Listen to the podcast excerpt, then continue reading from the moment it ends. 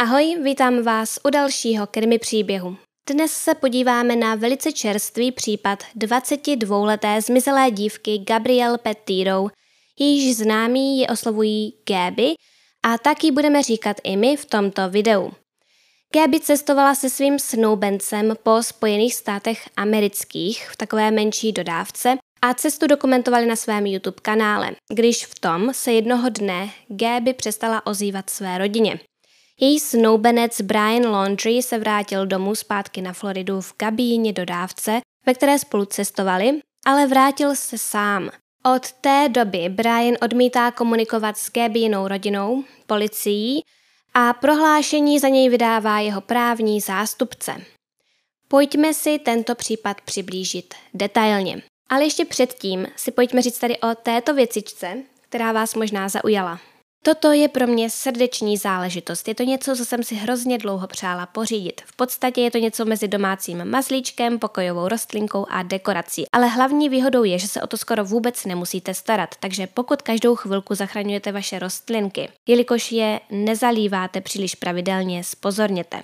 Toto jsou řasokoule a k životu potřebují pouze to, že se s nimi čas od času pomazlíte a třeba tak jednou za 14 dní jim vyměníte vodu a propláchnete je pod tekoucí vodou. Mazlením udržete jejich krásný kulatý tvar. Na výrobu této dózy bylo použité recyklované sklo. Skláři na Bali ho rozstavili a poté nasadili na unikátní kus dřeva. Sklo se tedy vytvarovalo přesně podle něj. Řasokoule se vyskytují jen na několika málo místech na světě, například na japonských ostrovech Hokkaido. Můžeme tam najít vyloženě kolonie řasokoulí.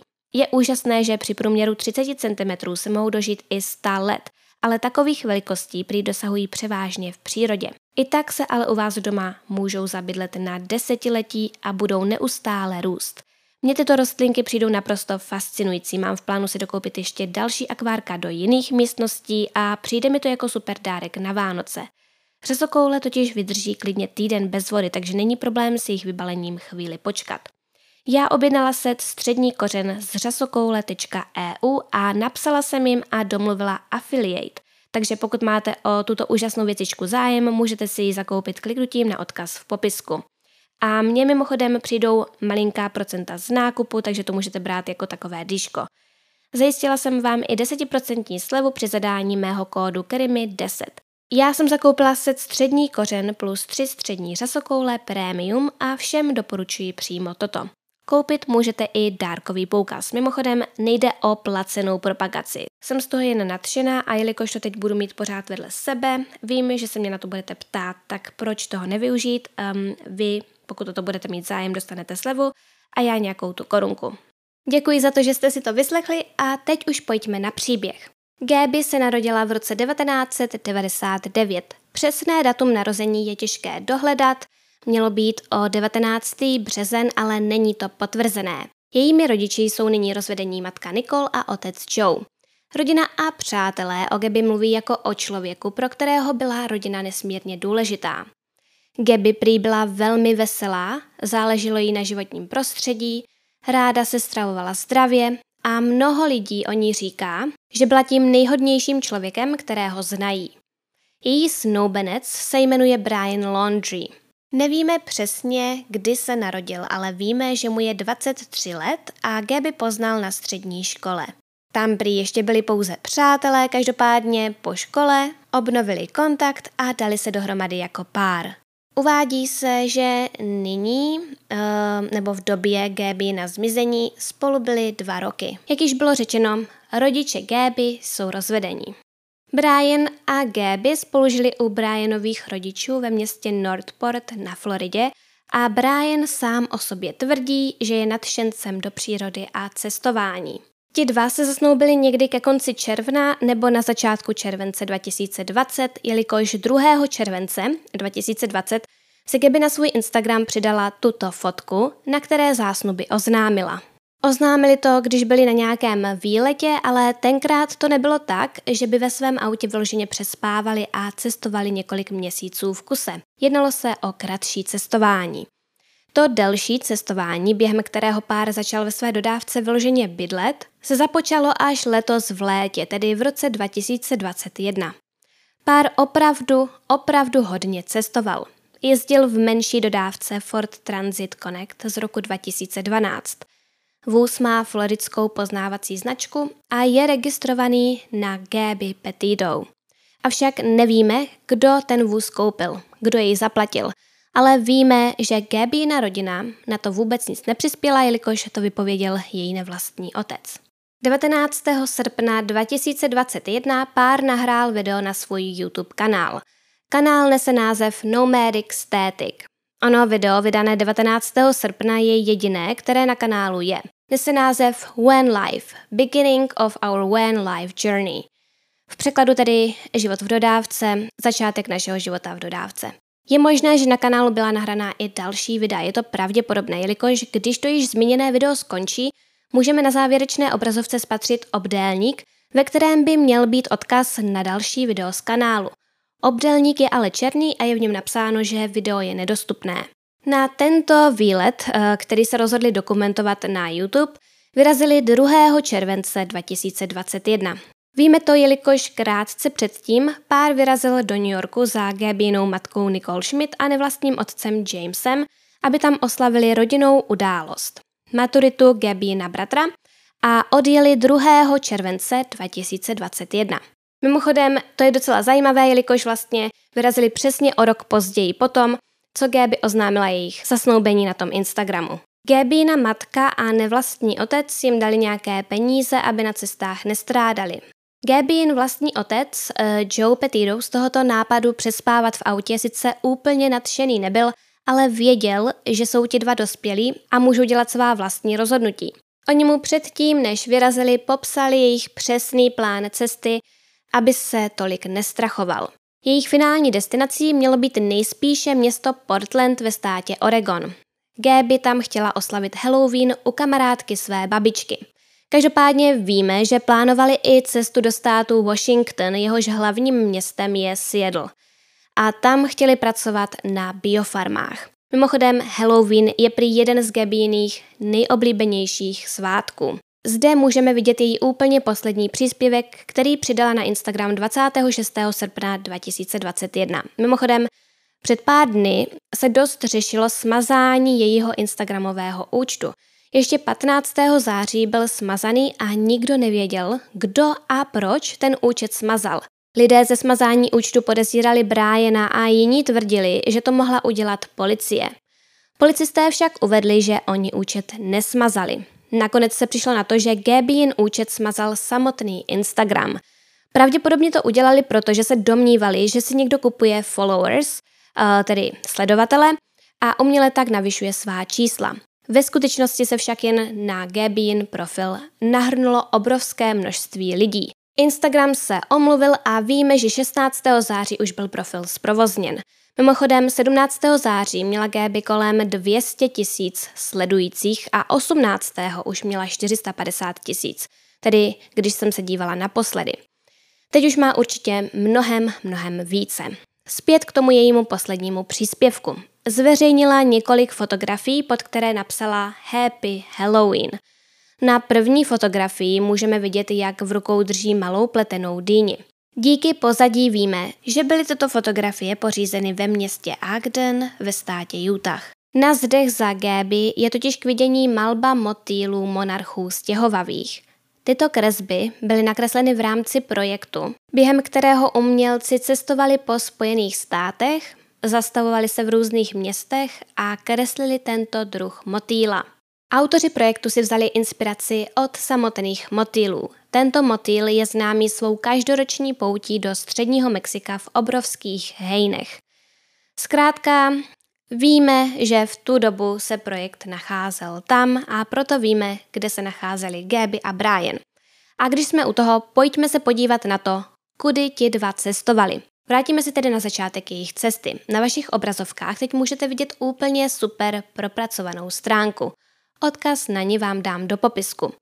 Můžeme zde vidět místo, ze kterého pár vyrazil 2. července 2021.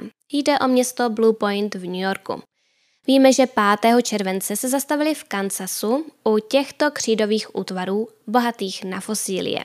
Jde o národní přírodní památku. 8. července se zastavili v Kolorádu ve městě Colorado Springs, které je od předešlého místa vzdálené asi čtyři hodiny cesty. O dva dny později Gaby sdílela fotku z Národního parku Great Sand Dunes, který se též nachází v Kolorádu. 16. července se zastavili v Utahu v Národním parku Zion. Dále víme, že se 20. července zastavili podívat na další národní památku v Utahu, vzdálenou jen asi hodinu cesty od předešlého národního parku. Zastavili v Cedar Breaks. Dalšího dne mířili na východ a jeli se podívat do národního parku Bryce Canyon.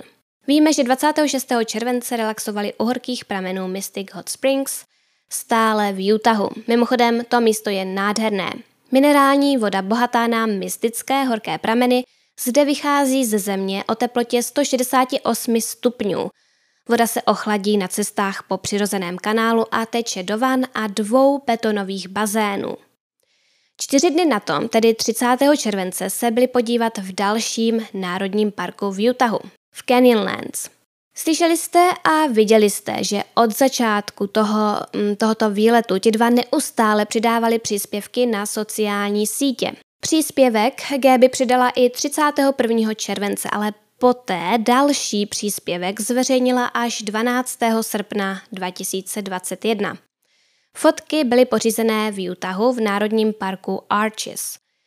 Brian zveřejnil příspěvek 30. července a poté až 13. srpna. Proč tak dlouho nic nepřidali? Je to poměrně důležité, jelikož právě 12. srpna byla na Gaby a Briana zavolaná policie. Svědek, víceméně kolem jdoucí, si všiml násilí mezi snoubenci a zavolal policii. Tomuto incidentu se teď budeme velmi detailně věnovat. Máme totiž k dispozici vyloženě policejní záznamy ohledně incidentu a také bylo zveřejněné video z kamery, kterou měl zasahující policista připevněnou na svém těle. Nejdříve si řekneme, co policisté zapsali do hlášení a poté se budeme věnovat záběrům. 12. srpna přibližně v 16 hodin a 44 minut policista jménem Daniel Robbins obdržel hlášení ohledně možného domácího násilí mezi mužem a ženou. Muž jménem Christopher, který zavolal na policii, uvedl, že se incident odehrál na severní straně města Moab na malém parkovišti před obchodem s názvem Moonflower Co-op. Tento podnik se zaměřuje na prodej holistických biopotravin. Svědek uvedl, že onen muž a žena nastoupili do své dodávky a odjeli. Teď si pojďme přečíst přímo policejní záznamy, ve kterých se ovšem píše. Nejdříve se podíváme na hlášení strážníka jménem Eric Pratt. Ten napsal, Strážníci na policejní stanici ve městě Moab byli vysláni kvůli hlášení ohledně domácího násilí, které se mělo odehrát poblíž obchodu Moonflower Co-op. Vypadalo to, že muž a žena místo opustili a vydali se na sever po ulici Main Street v bílé dodávce Ford Transit s černým žebříkem na zadní části vozu. Muž a žena spolu odjeli potom, co mezi nimi proběhl ostrý spor. Nebylo to jasné, ale domnívám se, že bylo hlášeno, že byl muž viděný při tom, jak ženu napadl.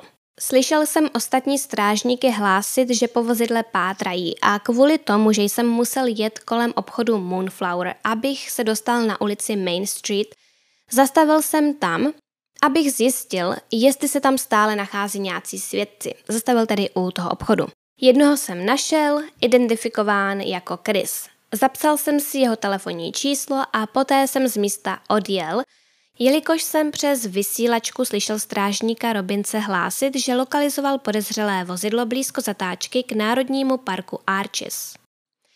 Slyšel jsem ho říkat, že potom, co vozidlo upozornil, aby zastavilo, viděl, jak vůz vyjel ze svého pruhu a narazil do obrubníku a až potom vůz zastavil poblíž vjezdu do parku. Přijel jsem na místo a viděl jsem, že přišli i dva strážníci parku. Asistoval jsem strážníkovi Robinsovi s jeho vyšetřováním až do doby, kdy jsem byl odvolán, abych zasáhl u případu muže pod vlivem, který ohrožoval jak sebe, tak své okolí. Konec citace. Poté se tento strážník rozepsal o tom, co se dělo předtím, než odjel. On totiž, jak již bylo řečeno, tomu druhému strážníkovi asistoval, takže též pozbíral nějaké informace o tom, co se stalo, ale musel z místa odjet dříve.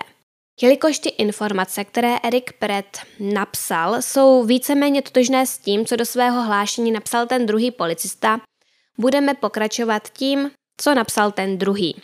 Ten druhý policista ohledně toho totiž napsal trošku detailnější záznam.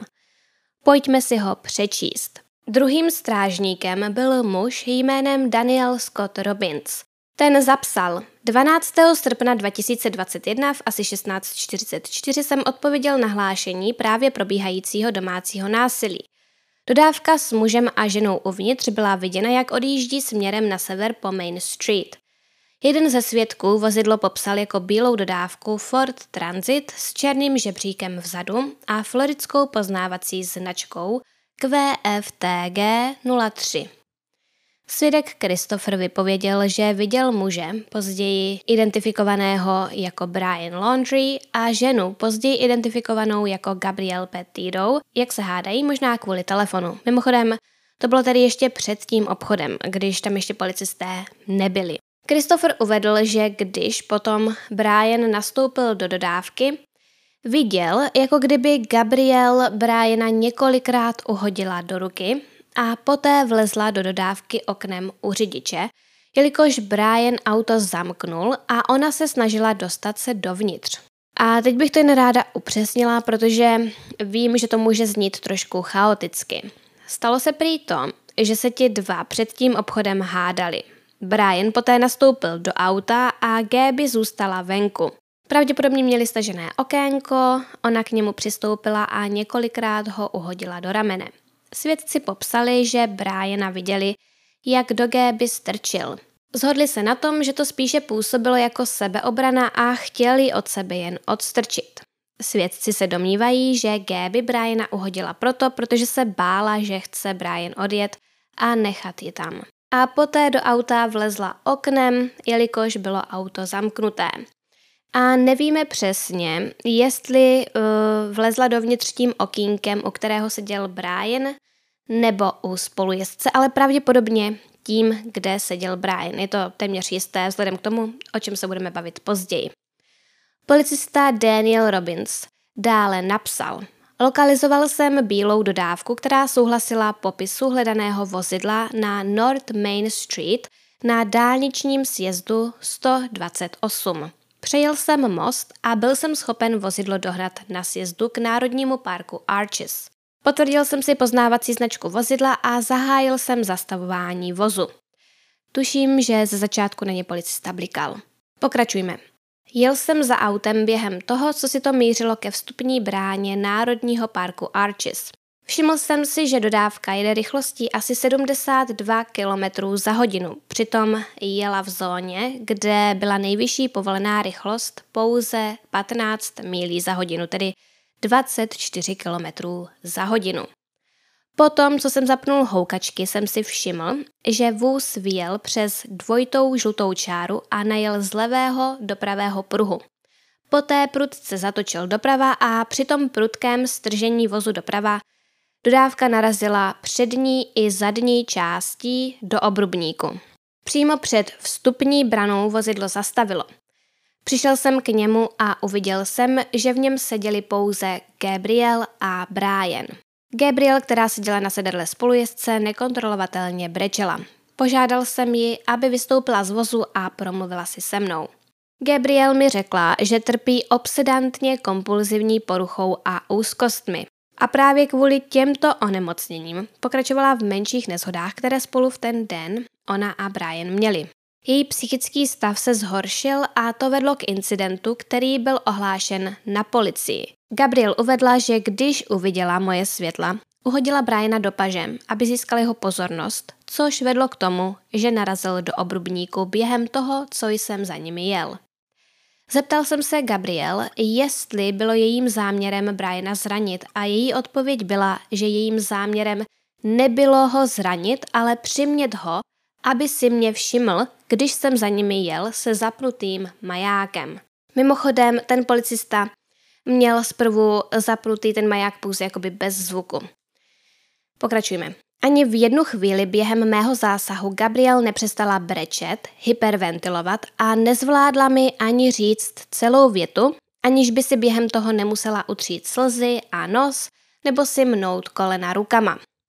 Poté, co jsem usadil Gabriel na zadním sedle mého auta, jsem požádal Briana, aby vystoupil z vozidla a šel si se mnou promluvit.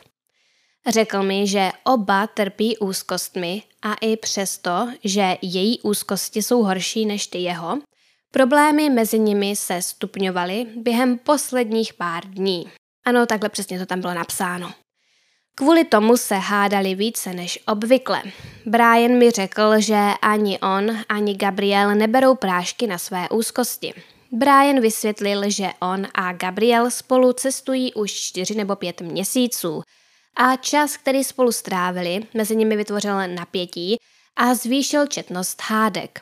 Během hádky poblíž Main Street se Brian snažil od Gabriel distancovat tak, aby se oba mohli uklidnit. Nastoupil do dodávky a Gabriel postihla mánie. Brian uvedl, že ho Gabriel uhodila, jelikož si pravděpodobně myslela, že ji chce nechat ve městě Moab bez odvozu. Jakmile na něj Gabriel zaútočila, taky Brian odžďuchl, aby se její ráně vyhnul. Kvůli tomu Gabriel ztratila rovnováhu, ale stále se držela Brianovi tváře některými prsty, což způsobilo malé viditelné škrábance. Brian dále uvedl, že když uviděl můj maják, myslel si, že Gabriel chytla volant a strhla ho, což způsobilo, že dodávka nabourala do obrubníku. Všiml jsem si malých škrábanců na Brianově pravé paži a když jsem se zeptal, odkud je má, řekl, že museli vzniknout při tom, když se ho Gabriel snažila upozornit na moji přítomnost. Toto se každopádně nezhoduje s tím, co uvedla Gabriel, což mohlo svědčit o její zmatenosti a psychickém rozpoložení. Po zhodnocení celkových okolností se nedomnívám, že situace vyeskalovala na úroveň domácího násilí, spíše šlo o krizi duševního zdraví. Následně jsem naznal, že nejlepším dalším krokem bude oddělení zúčastněných tak, aby si mohli odpočinout a uklidnit svoji mysl nebo se trochu vzpamatovat, aniž by se navzájem nějak rušili nebo rozrušovali. I když projevili zájem o to zůstat spolu, nakonec oba souhlasili, že zůstanou oddělení až do dalšího dne. Kontaktoval jsem tedy Safe Haven a sehnal jsem Brianovi na ten večer hotelový pokoj. Jak Brianovi, tak Gabriel jsem vysvětlil, aby čas strávený odděleně využili k tomu, aby se uklidnili a získali kontrolu nad úzkostí. Také jsem je požádal, aby se až do rána vzájemně nekontaktovali, pokud to bude možné. Gabriel odjela v dodávce, zatímco Briana jsem odvezl do hotelu. Oba dva měli každý svůj vlastní telefon pro případ nějaké nouzové situace. Kolem sedmé hodiny večer jsem zajel do, uh, nevíme kam, to je zamazané, kde bydlí svědek Christopher. Požádal jsem ho, aby vyplnil prohlášení. Christopher mi řekl, že si není jistý, čeho přesně byl svědkem, ale bál se nejhoršího a proto později souhlasil s tím, že jako svědek vyplní příslušné formuláře. Konec citace. Musím říct, že práce policistů byla podle mě velice dobrá a jednání svědka bylo fajn, um, protože on na tu policii vůbec nemusel zavolat a nic z toho se nemuselo řešit. Díky tomu teď víme mnohem, mnohem více o vztahu, který mezi sebou Brian a Gaby měli. Vraťme se teď ještě k tomu, co v té druhé části prohlášení napsal ten první policista Eric Pratt. Jelikož teď už víme více informací, takže nám to bude uh, všechno dávat větší smysl. V těch záznamech jsou některé věci uvedené trošku jinak a u toho se zastavím a pobavíme se o tom. Takže ten první policista Eric Pratt, který na místo dorazil až po policistovi Robinsonovi a e, musel odjet dříve, dále napsal toto. Před odjezdem jsem mluvil s mužem, tedy s řidičem té dodávky. Mluvil jsem i s pasažérkou ženského pohlaví a zavolal jsem Chrisovi, abych od něj získal bližší informace. Všichni tři jedinci podali podobné výpovědi, jejichž základem bylo to, že se řidič dodávky, muž, pohádal se ženou, Gaby, pokud si dobře pamatuji. Muž se snažil se distancovat tím, že Gaby řekl, aby se šla projít. Ona se však od muže nechtěla oddělit a začala ho napadat. On ji chytil za tvář a odstrčil ji pryč a udělal to během toho, co se na něj v dodávce tlačila. On se jí snažil vystrčit ven a zamknout a to se mu povedlo až na dveře řidiče. Nezamknul tedy své dveře, dveře, u kterých sám seděl. Ona ty dveře otevřela a vydobila si cestu dovnitř i přes něj. Poté vůz odjel. Zde se zastavíme. E, toto se nezhoduje s tím, co napsal policista Robbins. Ten napsal, že tužím, že svědci uvedli, že Gaby do auta vlezla oknem. Myslím, že to není až tak důležité, e, klidně tam mohla vlézt otevřenými dveřmi, ale chtěla jsem to vyzdvihnout. Dále se tam píše. Nikdo neuvedl, že by muž uhodil ženu. Oba, muž i žena, tvrdili, že jsou zamilovaní, zasnoubení a chtějí se vzít. A zoufale si nepřáli, aby byl někdo z nich z něčeho obviněn. Nebyla hlášená žádná vážná zranění a oba potvrdili, že Gaby trpí vážnými úzkostmi a tak dále. Působilo to, jako by měl být tento incident kategorizován spíše jako propad mentálního zdraví a ne jako případ domácího násilí. Musel jsem odjet, ale vím, že policista Robbins muže zajistil přespání. Gaby převzala dodávku a oba souhlasili, že se na noc rozdělí. Nebyla podaná žádná obvinění, nikdo si nepřál nějaké vznést a nikdo nechtěl být ani oddělený – Každopádně aspoň to jako minimum policista Robbins požadoval místo obžalování Gaby z domácího násilí. Gaby je 22-letá žena, která měří asi 157 až 163 cm a váží kolem 50 kg. Její snoubenec je starší, vyšší a mnohem těžší než ona. Nebál se o svoji bezpečnost a nevykazoval žádné známky toho, že by trpěl syndromem týraného muže a podobně. Bylo vyhodnoceno, že míra nebezpečí je pro něj nízká. Konec citace. Zasahující policista Robbins měl takzvanou bodycam, tedy kameru připevněnou na svém těle a díky tomu máme celý ten zásah policistů natočený. Celé to video má asi hodinu a 17 minut a odkaz na něj vám umístím do popisku, abyste se na něj po skončení tohoto videa mohli podívat. Přiložený a sestříhaný záznam přidám jako bonus na Patreon. Do tohoto videa to bohužel dát nemůžu, jelikož um, na to YouTube nahlíží jako na zásah bezpečnostních složek v jiném než vzdělávacím kontextu. Každopádně pojďme se teď tomu zásahu detailně věnovat. Popíšeme si úplně, úplně, úplně, úplně všechno, takže i ti, co neumí anglicky, budou vědět, o co přesně tam jde. Video začíná tím, jak policista Robbins jede na místo, sedí v autě a prohlásí, že subjekt jede příliš rychle a možná je pod vlivem. Pár sekund na to se zalekne a prohlásí, že subjekt narazil do obrubníku. Poté z auta vystoupí a jde směrem k Brianovi a Gaby. Požádá Briana, aby vypnul motor a Gaby poprosí, aby vystoupila. Vezme si ji stranou a zeptá se jí, co se děje.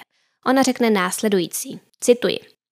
No já nevím, někdy mývám hodně špatné OCD, tedy obsedantně kompulzivní poruchu. Jen jsem předtím uklízela a porovnávala zadní část dodávky a omlouvala jsem se mu. Říkala jsem, omlouvám se, že jsem tak zlá, protože někdy mám OCD a někdy jsem velice frustrovaná. Nejsem jako zlá na něj, jsem prostě, řekla bych, že můj vibe je prostě, jsem ve špatné náladě.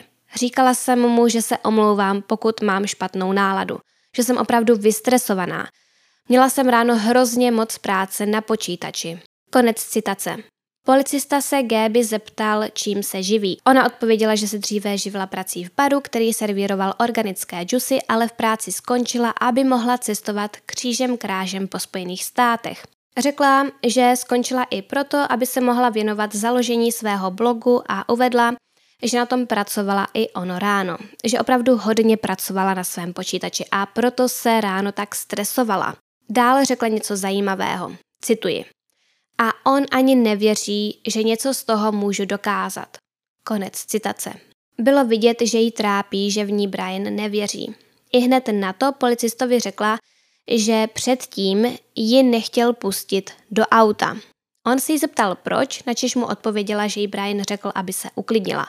Ona dále uvedla, že je však většinou velmi klidná, ale Brian ji pořád stresuje.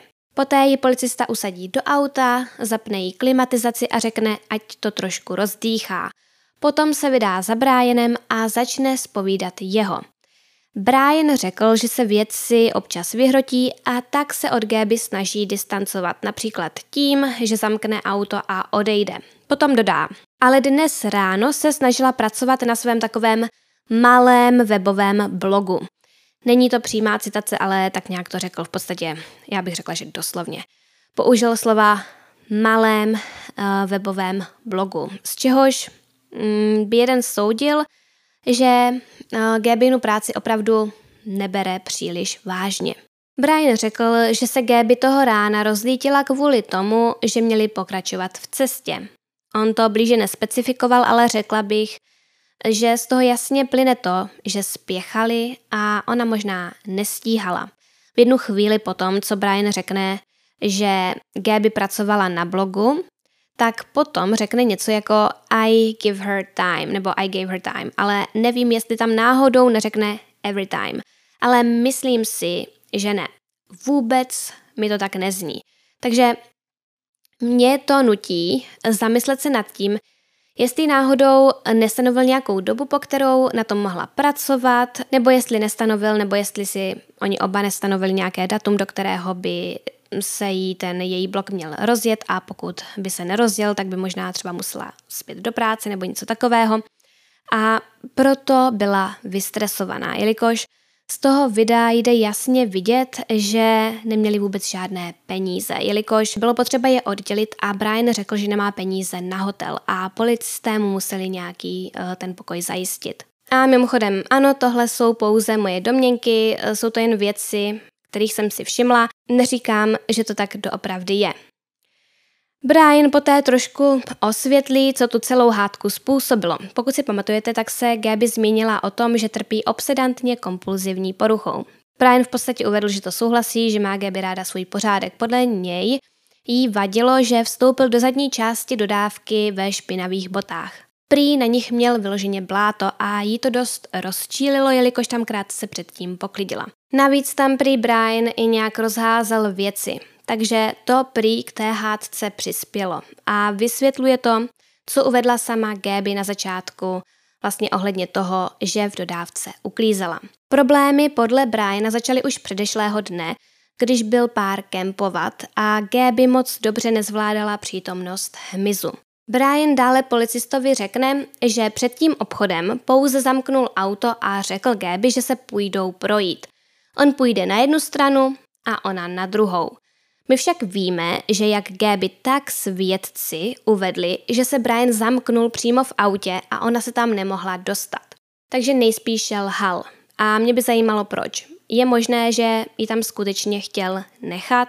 Dále uvedl, že škrábance na obličeji má nejspíše z toho, jak ho Gaby uhodila přitom, když v ruce držela klíče a telefon. Každopádně některé škrábance mohou být způsobené nechty. Mimochodem policisté na Brianovi zaregistrovali následující zranění. Škrábance v okolí obočí a pravého oka, opuchlé pravé oko, pohmožděniny na krku a pohmožděnina na rameni. Dále řekl, že Gaby strhla volant a proto naboural. Ona však tvrdí, že ho bouchla do ramene a proto narazili do toho obrubníku. Ale volantu se prý nedotkla. Policisté se shodli, že ohledně tohoto, ohledně toho nárazu auta, to mohlo být tak, že je pravda někde uprostřed. Eh, z toho, co vypověděli všichni, jak Gaby, tak Brian a i svědci, policisté usoudili, že když Brian Gaby odstrčil, bylo to v sebeobraně a shodli se na tom, že Gaby je v tomto případě agresor. Nakonec se však rozhodli, že ji neobviní, ale o tom jsme si už všechno řekli. Pár se však musel na noc rozdělit, ale dalšího dne už se setkat mohli. Tedy pouze pokud Brian dalšího dne zajde na policii a nechá zrušit zákaz kontaktu. Ale o tom jsme si už též řekli, předpokládám, i když je možné, že ne. Jak jsem řekla, odkaz na to video z toho zásahu je v popisku a po skončení tohoto videa se na to můžete podívat. Každý má na to video jiný názor. Někteří tvrdí, že Gaby je jasně tím špatným člověkem v té situaci. Jiní ale tvrdí, že je i obětí. Ano, neměla sice Briana fyzicky napadat, ale může se zatím prý skrývat mnohem více. Prezidentka krizového centra The Spring of Tampa Bay pro Fox 13 uvedla, že si na videu všimla, že Gaby přijala zodpovědnost za to, co se stalo, ale Brian vůbec ne. Podle ní je možnost, že Brian významně přispěl k vyhrocení této situace, ale nepřiznal to. Uh, nemluví o tom. Takže tak. Uh, takže mnozí se domnívají, že Gaby mohla být obětí psychického týrání. Ano, ona rozhodně neměla Briana napadnout, ale je možné, že tak učinila, jelikož uh, se prostě nějak nervově zhroutila, jelikož toho už ani bylo moc. Jelikož, jak bylo řečeno, trpěla psychickými problémy, kvůli kterým byla podrážděná a které mohou vyvolat agresivitu. Tohle je opravdu, opravdu těžké soudit, takže to raději soudit nebudeme, nebo já to aspoň soudit nebudu. Uh, je to opravdu těžké něco vyčíst a já rozhodně nejsem žádný expert, takže se z toho ani nic snažit vyčíst nebudu. Nemyslím si uh, však rozhodně, že je z toho snadné vyčíst to, že by byl Brian schopen Gaby zabít. Brian na tom videu nepůsobí vyloženě jako nějaký zlý člověk, ale o jeho charakteru nevypovídá jen to video, ale i jeho skutky potom, co Gaby zmizela. A k tomu se samozřejmě dostaneme.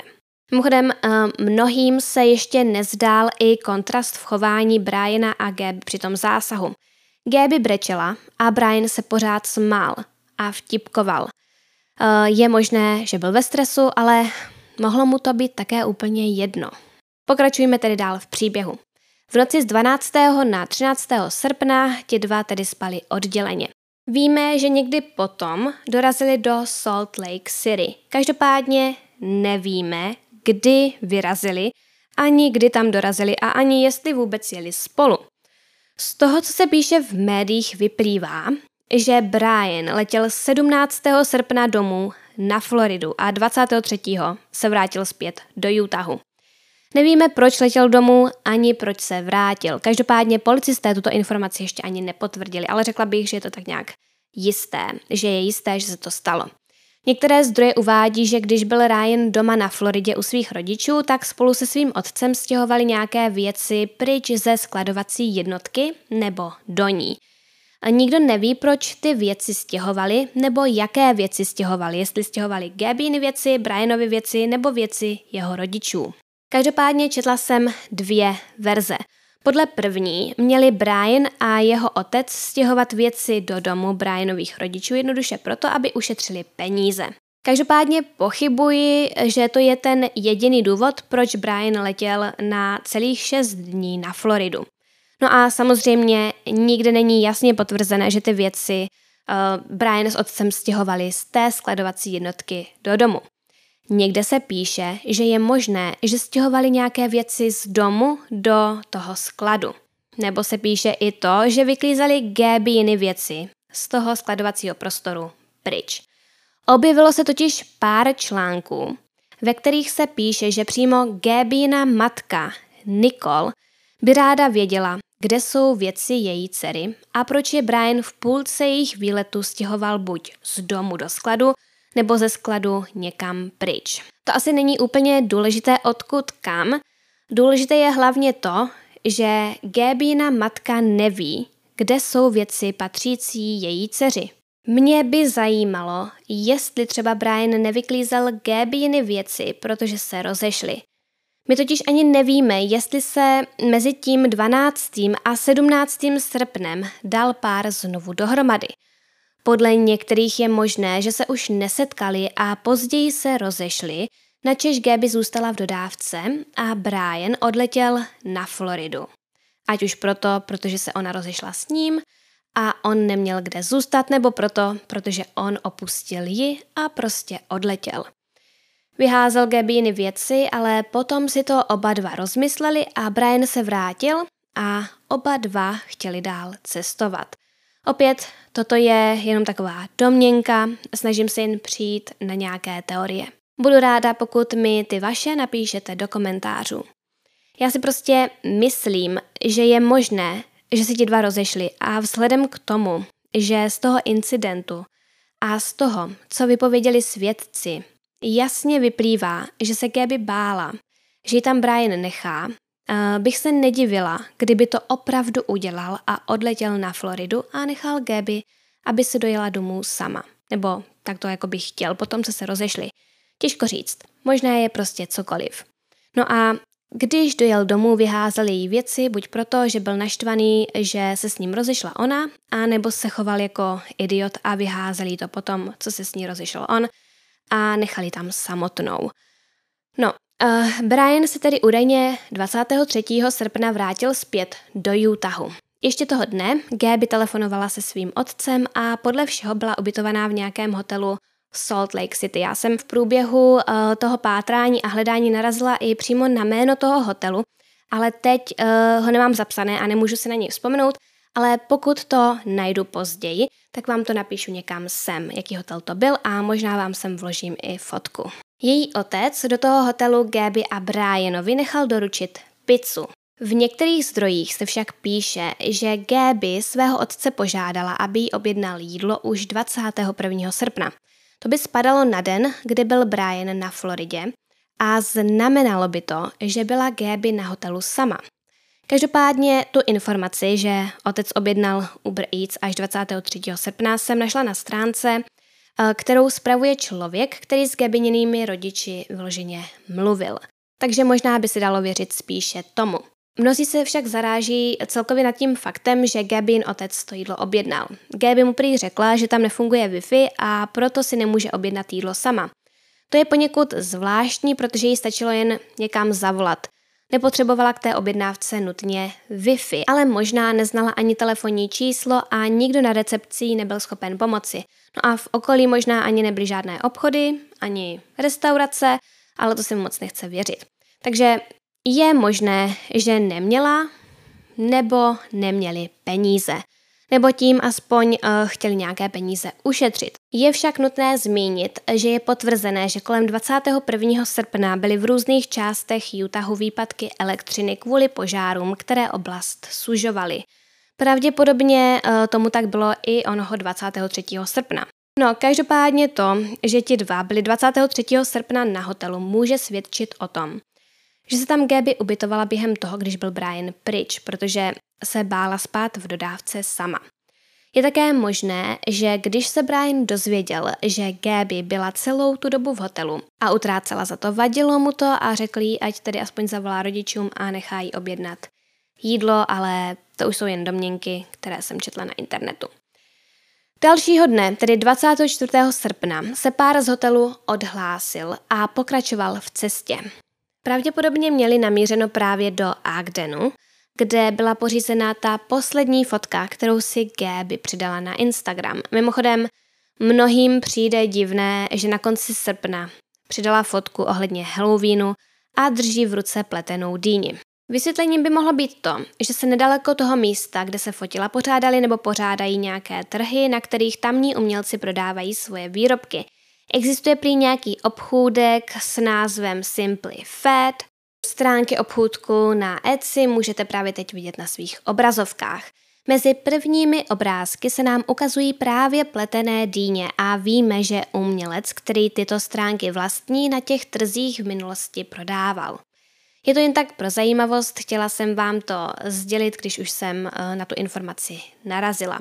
Každopádně ehm, to celé by tak nějak mohlo souviset s různými konspiračními teoriemi, ale do těch se tu pouštět nebudeme. Mimochodem, eh, můžeme si všimnout, že tato poslední Gabina fotka je trošku jiná než ty ostatní. Je pořízená v podstatě v civilizaci a Gaby na sobě má podpatky a vypadá tam spokojeně.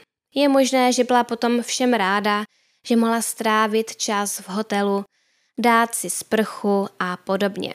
Protože oni mimochodem předtím tvrdili, že se moc prostě nesprchovali na těch cestách. Ohledně této fotky eh, je však potřeba zmínit i to, že kolují teorie eh, o tom, že tuto fotku na Instagram nepřidala Gaby, jelikož je u ní velmi krátký popisek, což ona většinou nedělá, většinou píše dlouhé popisky. K tomu se ale ještě dostaneme, protože tato fotka byla na její profil přidaná až 26. a my se teď bavíme o 24. srpnu. Pojďme tedy pokračovat. 25. srpna byl nejspíše pár stále v Agdenu, ale vyrazil směrem do Wyomingu, do Národního parku Grand Teton. A právě 25. srpna 2021 Gaby naposledy telefonovala se svojí matkou – Gaby měla říct, že dalšího dne plánují vyrazit do Yellowstoneského národního parku a dle některých zdrojů si měla svěřit i s nějakými problémy ve vztahu s Brianem. Gaby své matce řekla, že si není jistá, kam to celé spěje. Předtím jsem to zapomněla zmínit, ale pár odvolal své zásnuby ještě předtím, než vyrazili na, ten, na celý ten výlet. Svým rodinám to vysvětlili tak, že nad tím dlouho přemýšleli a shodli se, že bude lepší počkat, jelikož jsou na snětek zatím příliš mladí. Je ale možné, že svým rodičům neřekli pravý důvod svého rozhodnutí. Každopádně policistům tvrdili, že jsou stále zasnoubení a jsou zamilovaní a plánují se vzít. Víme, že v následujících dnech Gabína matka Nicole obdržela nějaké SMS zprávy, které obdržela z Gabína telefonního čísla. Avšak Nicole se nechala slyšet, že pochybuje o tom, že jí skutečně psala její dcera. V úplně poslední zprávě měla napsat No service in Yosemite – tedy žádný signál v Josemickém národním parku. To by znamenalo, že pár mezi 25. a 30. srpnem 2021 urazil asi 1300 kilometrů a dojel až do Kalifornie. Ale jak již bylo řečeno, mnozí mají za to, že tam Gaby nikdy nedorazila. To stejné si myslí i její rodina, která má za to, že tu zprávu napsal Brian.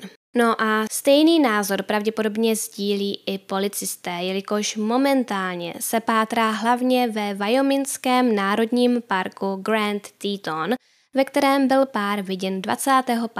srpna. Gaby své matce řekla osobně, že se tam nachází a to, že tam ten den byla, potvrdili i svědci. Bylo jich více a identita všech těch lidí nebyla odhalena, ale veřejně o tom mluví jeden starší pár. Žena jménem Shannon a její manžel Russell, kteří též navštívili Grand Teton National Park 25. srpna 2021. Uvedli, že tam toho dne bylo narváno, jelikož park slavil nějaké významné výročí a vstup byl zdarma. Ale i přesto si pár všiml dodávky, která se jim moc líbila. Shannon a Russell se o bílé dodávce bavili, jelikož si říkali, že se jim líbí a byla by ideální i pro jejich cestování.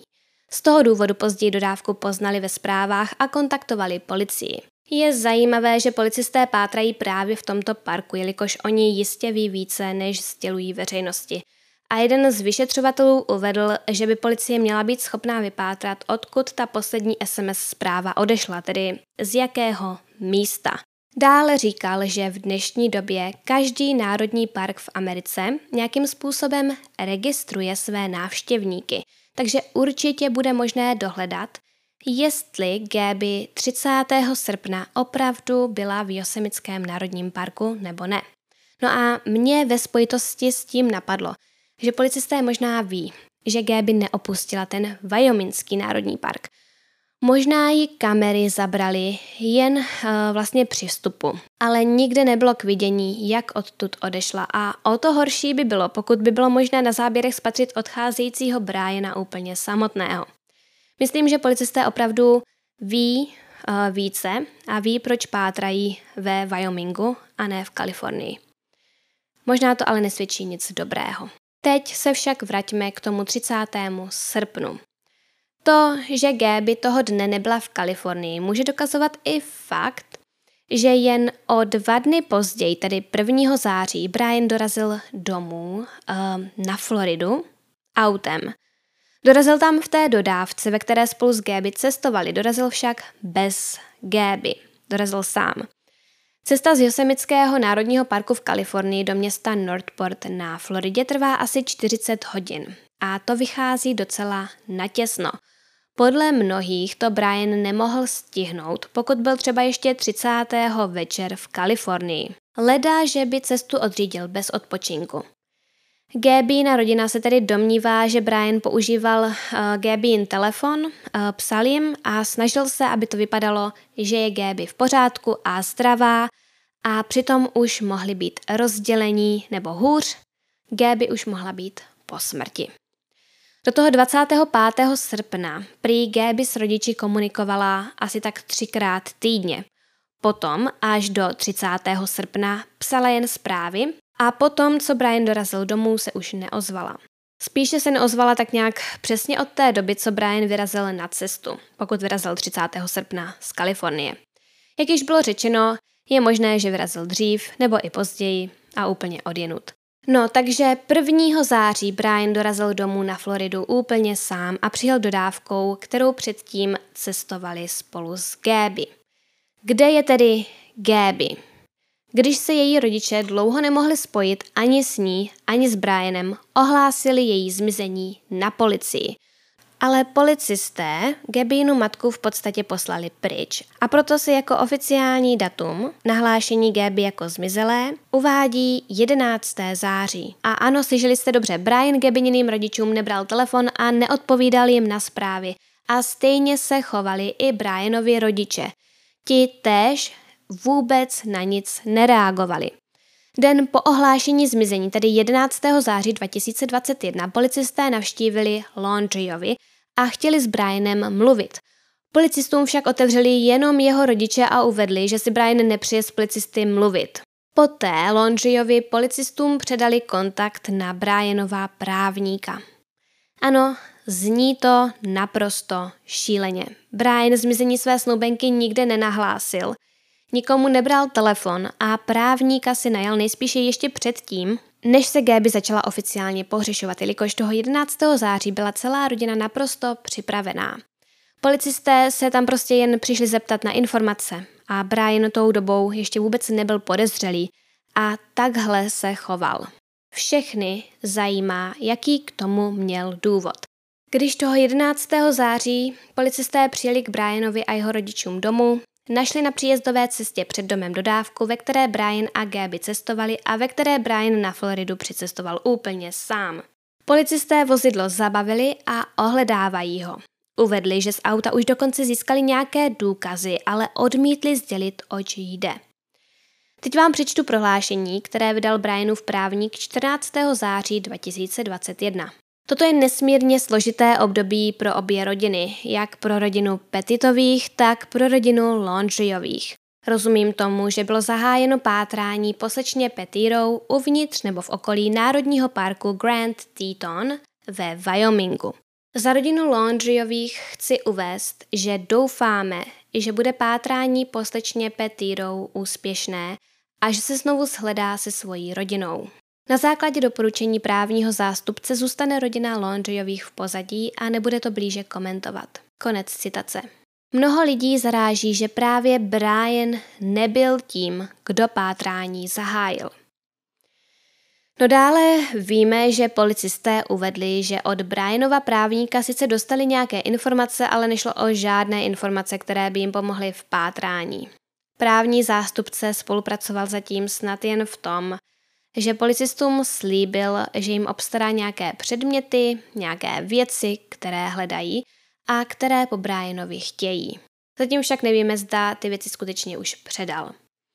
Když se novináři Brianova zástupce zeptali, proč Brian nezdělil vůbec žádné informace, tak právník odpověděl, že mu to tak sám poradil. Že Brianovi řekl, že tak má jednat, jelikož to tak prostě musí být. Viděla jsem video na YouTube kanále Court TV. Právní zástupce a moderátor Vinny Pauliten v tom videu ohledně toho vyjádření, které vydal Brianův právník, uvedl, že mu to přijde velmi divné, jelikož z praxe ví, že právník svému klientovi poradí, aby mlčel hlavně v případě, pokud je už ten klient vyloženě obviněn z vraždy. Ale Brian vůbec z ničeho zatím obviněn není. Možná až vyjde toto video, tak obviněn bude, ale prozatím není. Chci teď jen v rychlosti zmínit něco, o čem se ve spojitosti s tímto případem hodně mluví. V pátek 13. srpna 2021 ve městě Moab zmizely dvě ženy. Stalo se to tedy v tom městě, ve kterém se 12. srpna udál ten incident mezi Brianem a Gaby. Těmi dvěma zmizelými ženami byly 24-letá Kailin Schulte a 38-letá Crystal Turner. Ženy tvořily pár a žili ve své dodávce na cestách, stejně tak jako Brian a Gaby. Ženy si stěžovaly na nějakého divného muže, který přespával na stejném parkovišti jako oni.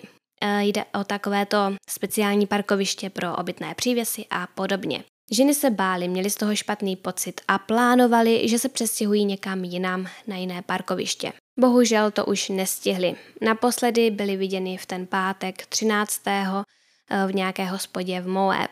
Bohužel byly zavražděny a jejich těla byla nalezena 18. srpna. Policisté i přes časté dotazy zatím nevyvrátili, že eh, spolu ty případy souvisí. Uvidíme, jak se to vyvine a když tak se o tom příště pobavíme trochu více. V těch nejnovějších článcích se můžeme dočíst o tom, že promluvila Brianova sestra, která tvrdí, že hádky mezi Brianem a Gaby byly poměrně časté a to, co se stalo 12. srpna, bylo tak nějak typické. Dále uvedla, že se svým bratrem od jeho návratu na Floridu nemluvila a více informací neví. Přeje si však stejně tak jako její rodina, aby se Gaby v pořádku našla. Gabin otec v reakci na toto prohlášení uvedl, že Brianova sestra jistě promluvila jenom kvůli nátlaku veřejnosti a že určitě ví více, než říká. 16. září se v Northport konala tisková konference, kterou vedl mluvčí tamního policejního oddělení Josh Taylor. Někdo se ho zeptal na to, jestli už policisté našli Gabin mobilní telefon. Dozvěděli jsme se, že prozatím nalezen nebyl, ale policie se o jeho lokalizaci velmi snaží. Na jiné tiskovce Gabin otec Joe Petiro veřejnost vyzval, aby pomohla s pátráním a aby kdokoliv, kdo má nějaké informace, neváhal kontaktovat policii. Gabina rodina vydala prohlášení, ve kterém stojí toto. Brian tvrdí, že chce zůstat v ústraní, zatímco my po Gaby pátráme v divočině národních parků Grand Teton a Yellowstone. Brian Gaby nechal v divočině s medvědy, grizzly a vlky, zatímco on sedí v pohodlí svého domova. U něj doma – Briane, jak si tohle mohl Gaby udělat? Sobecky mlčíš, zatímco Gaby je sama někde v divočině. Briane, tvoje mlčení je trestuhodné. Prosíme tě, udělej správnou věc a pomoz nám přivést Gaby domů. Dále prohlášení pokračuje tímto. Brian, cokoliv se stalo ve Wyomingu, stalo se. To jediné, co můžeš ovlivnit, je to, co uděláš teď. Řekni nám, kde Gaby je.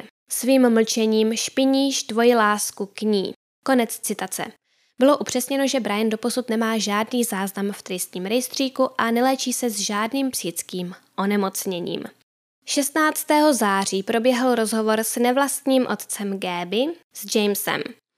James řekl, že věří, že se Gaby nachází někde v okolí Národního parku Grand Teton ve Wyomingu, jelikož když byla tam, tak s rodinou naposledy telefonovala. Od té doby komunikovala už jen přes SMS a to nedokazuje, že to psala ona. Potom podle něj měli s Brianem namířeno do Yellowstoneského národního parku ve Wyomingu, který je od Grand Teton vzdálený přibližně 10 kilometrů. Tam ale dle vlastního otce pár nejspíše nikdy nedorazil. Momentálně je pátrání po Gaby v plném proudu. Případ nabírá na obrátkách a zajímá se o něj celý svět. Vím, že mezi tím, co jsem tento příběh dopsala a natočila, byly zveřejněny nové informace, ale pokud bych je zpracovala do tohoto příběhu, nevyšlo by toto video včas. Vím však, že teď se pohřešuje i Brian, i když ten jistě zmizel ze své vlastní vůle. Každopádně, jak říkám, pokud bych to teď zakomponovala do tohoto videa, nevyšlo by včas a proto velmi, velmi, velmi brzy vydám update, ve kterém si řekneme o všech nových informacích, které budou k dispozici. A ještě neodcházíte, ještě něco budeme probírat. Každopádně Update by měl být hned po tomto příběhu, takže pokud tento příběh vyjde v pondělí, tak můžete další uh, část čekat ve čtvrtek a pokud toto video vyjde ve čtvrtek, tak update vyjde v pondělí. Jednoduché. Myslím, že není pochyb o tom, že Brian ví, co se stalo. Hlavní otázkou je, zda šlo o nehodu nebo o vraždu. Řekla bych, že nemá význam se teď nějak detailně zabývat teoriemi, jelikož se mohlo stát skoro cokoliv. Mohlo jít o nehodu nebo o vraždu třeba po hádce. Mnozí tvrdí, že se Gaby chtěla s Brianem rozejít uh, a on to neustál a taky zabil. Dále jsou zde teorie o tom, že ji skutečně nechal někde uprostřed ničeho a odjel. Je možné, že se s ním rozešla a jelikož nevíme, kdo zaplatil to auto a mohl ho zaplatit on, bral to tak, že mu patřilo a řekl jí, dobře, eh, když se se mnou rozcházíš, tak si vystup a dělej si, co chceš, já jedu pryč. A nechal ji někde, kde jí hrozilo nebezpečí jakéhokoliv druhu. Nevíme, jestli jí nechal peníze nebo telefon, nevíme nic. Tato teorie je obzvlášť zajímavá vzhledem k tomu, že už toho 12. srpna to vypadalo, jako by chtěl Brian Gaby skutečně někde nechat samotnou a odjet pryč. I když to možná chtěl udělat jen na chvíli. Je to opravdu k zamyšlení, protože Gaby policistům řekla, že se skutečně hodně bála toho, že ji tam Brian nechá, že ji opustí. Takže těžko říct. Asi nejméně pravděpodobná teorie, na kterou jsem narazila, je to, že se Brian a Gaby domluvili a naplánovali její zmizení, aby získali sledovanost. A pokud by tomu tak bylo, tak se jim to povedlo, jelikož Gaby už má tisíce sledujících na Instagramu a jejich video na YouTube má pomalu 2 miliony zhlédnutí. Ale to, že by se k něčemu podobnému uchýlili, je nepravděpodobné i podle jednoho psychiatra, který řekl, že podle toho, co viděl na tom videu z 12. srpna mu nepřijde, že jsou Gaby a Brian typem lidí, eh, kteří by se k něčemu takovému uchýlili. Budu moc ráda, pokud se podělíte o své vlastní teorie v komentářích a pokud se vám toto video líbilo, dejte mu prosím like a pokud nechcete, aby vám uniklo další video ohledně tohoto případu, odebírejte můj kanál a zapněte si upozornění na nová videa kliknutím na ikonku zvonku hned vedle tlačítka odebírat. Pokud se chcete dozvědět více informací o mé tvorbě, například pokud chcete s předstihem znát témata a časy vydávání dalších krimi příběhů, můžete mě sledovat na Instagramu. Profil nese název krimi.příběhy. Na závěr bych tak jako vždy chtěla poděkovat všem, kteří mi dali dýško za koupením kafíčka na stránce Buy Me a Coffee a děkuji i mým patronům, jejichž jména právě teď běží na obrazovce. Jmenovitě bych chtěla poděkovat patronům, kterými jsou Petra, Denisa, Krátká startka, Kateřina, Natalí, Halina, Maťka, Evžénie, Aťka, Haka, Markéta, Zuzka, Kuba, Kateřina, Andrea, Martin, Diana, Michaela, Antonie, Jana, Dagmara, Kachnička, Jitka, Kate von Hell, Klára, Kateřina, Mirka, Michaela, Anička, Lukáš a Sage. Všem vám moc děkuji za zhlédnutí a komentáře a uvidíme se zase příště.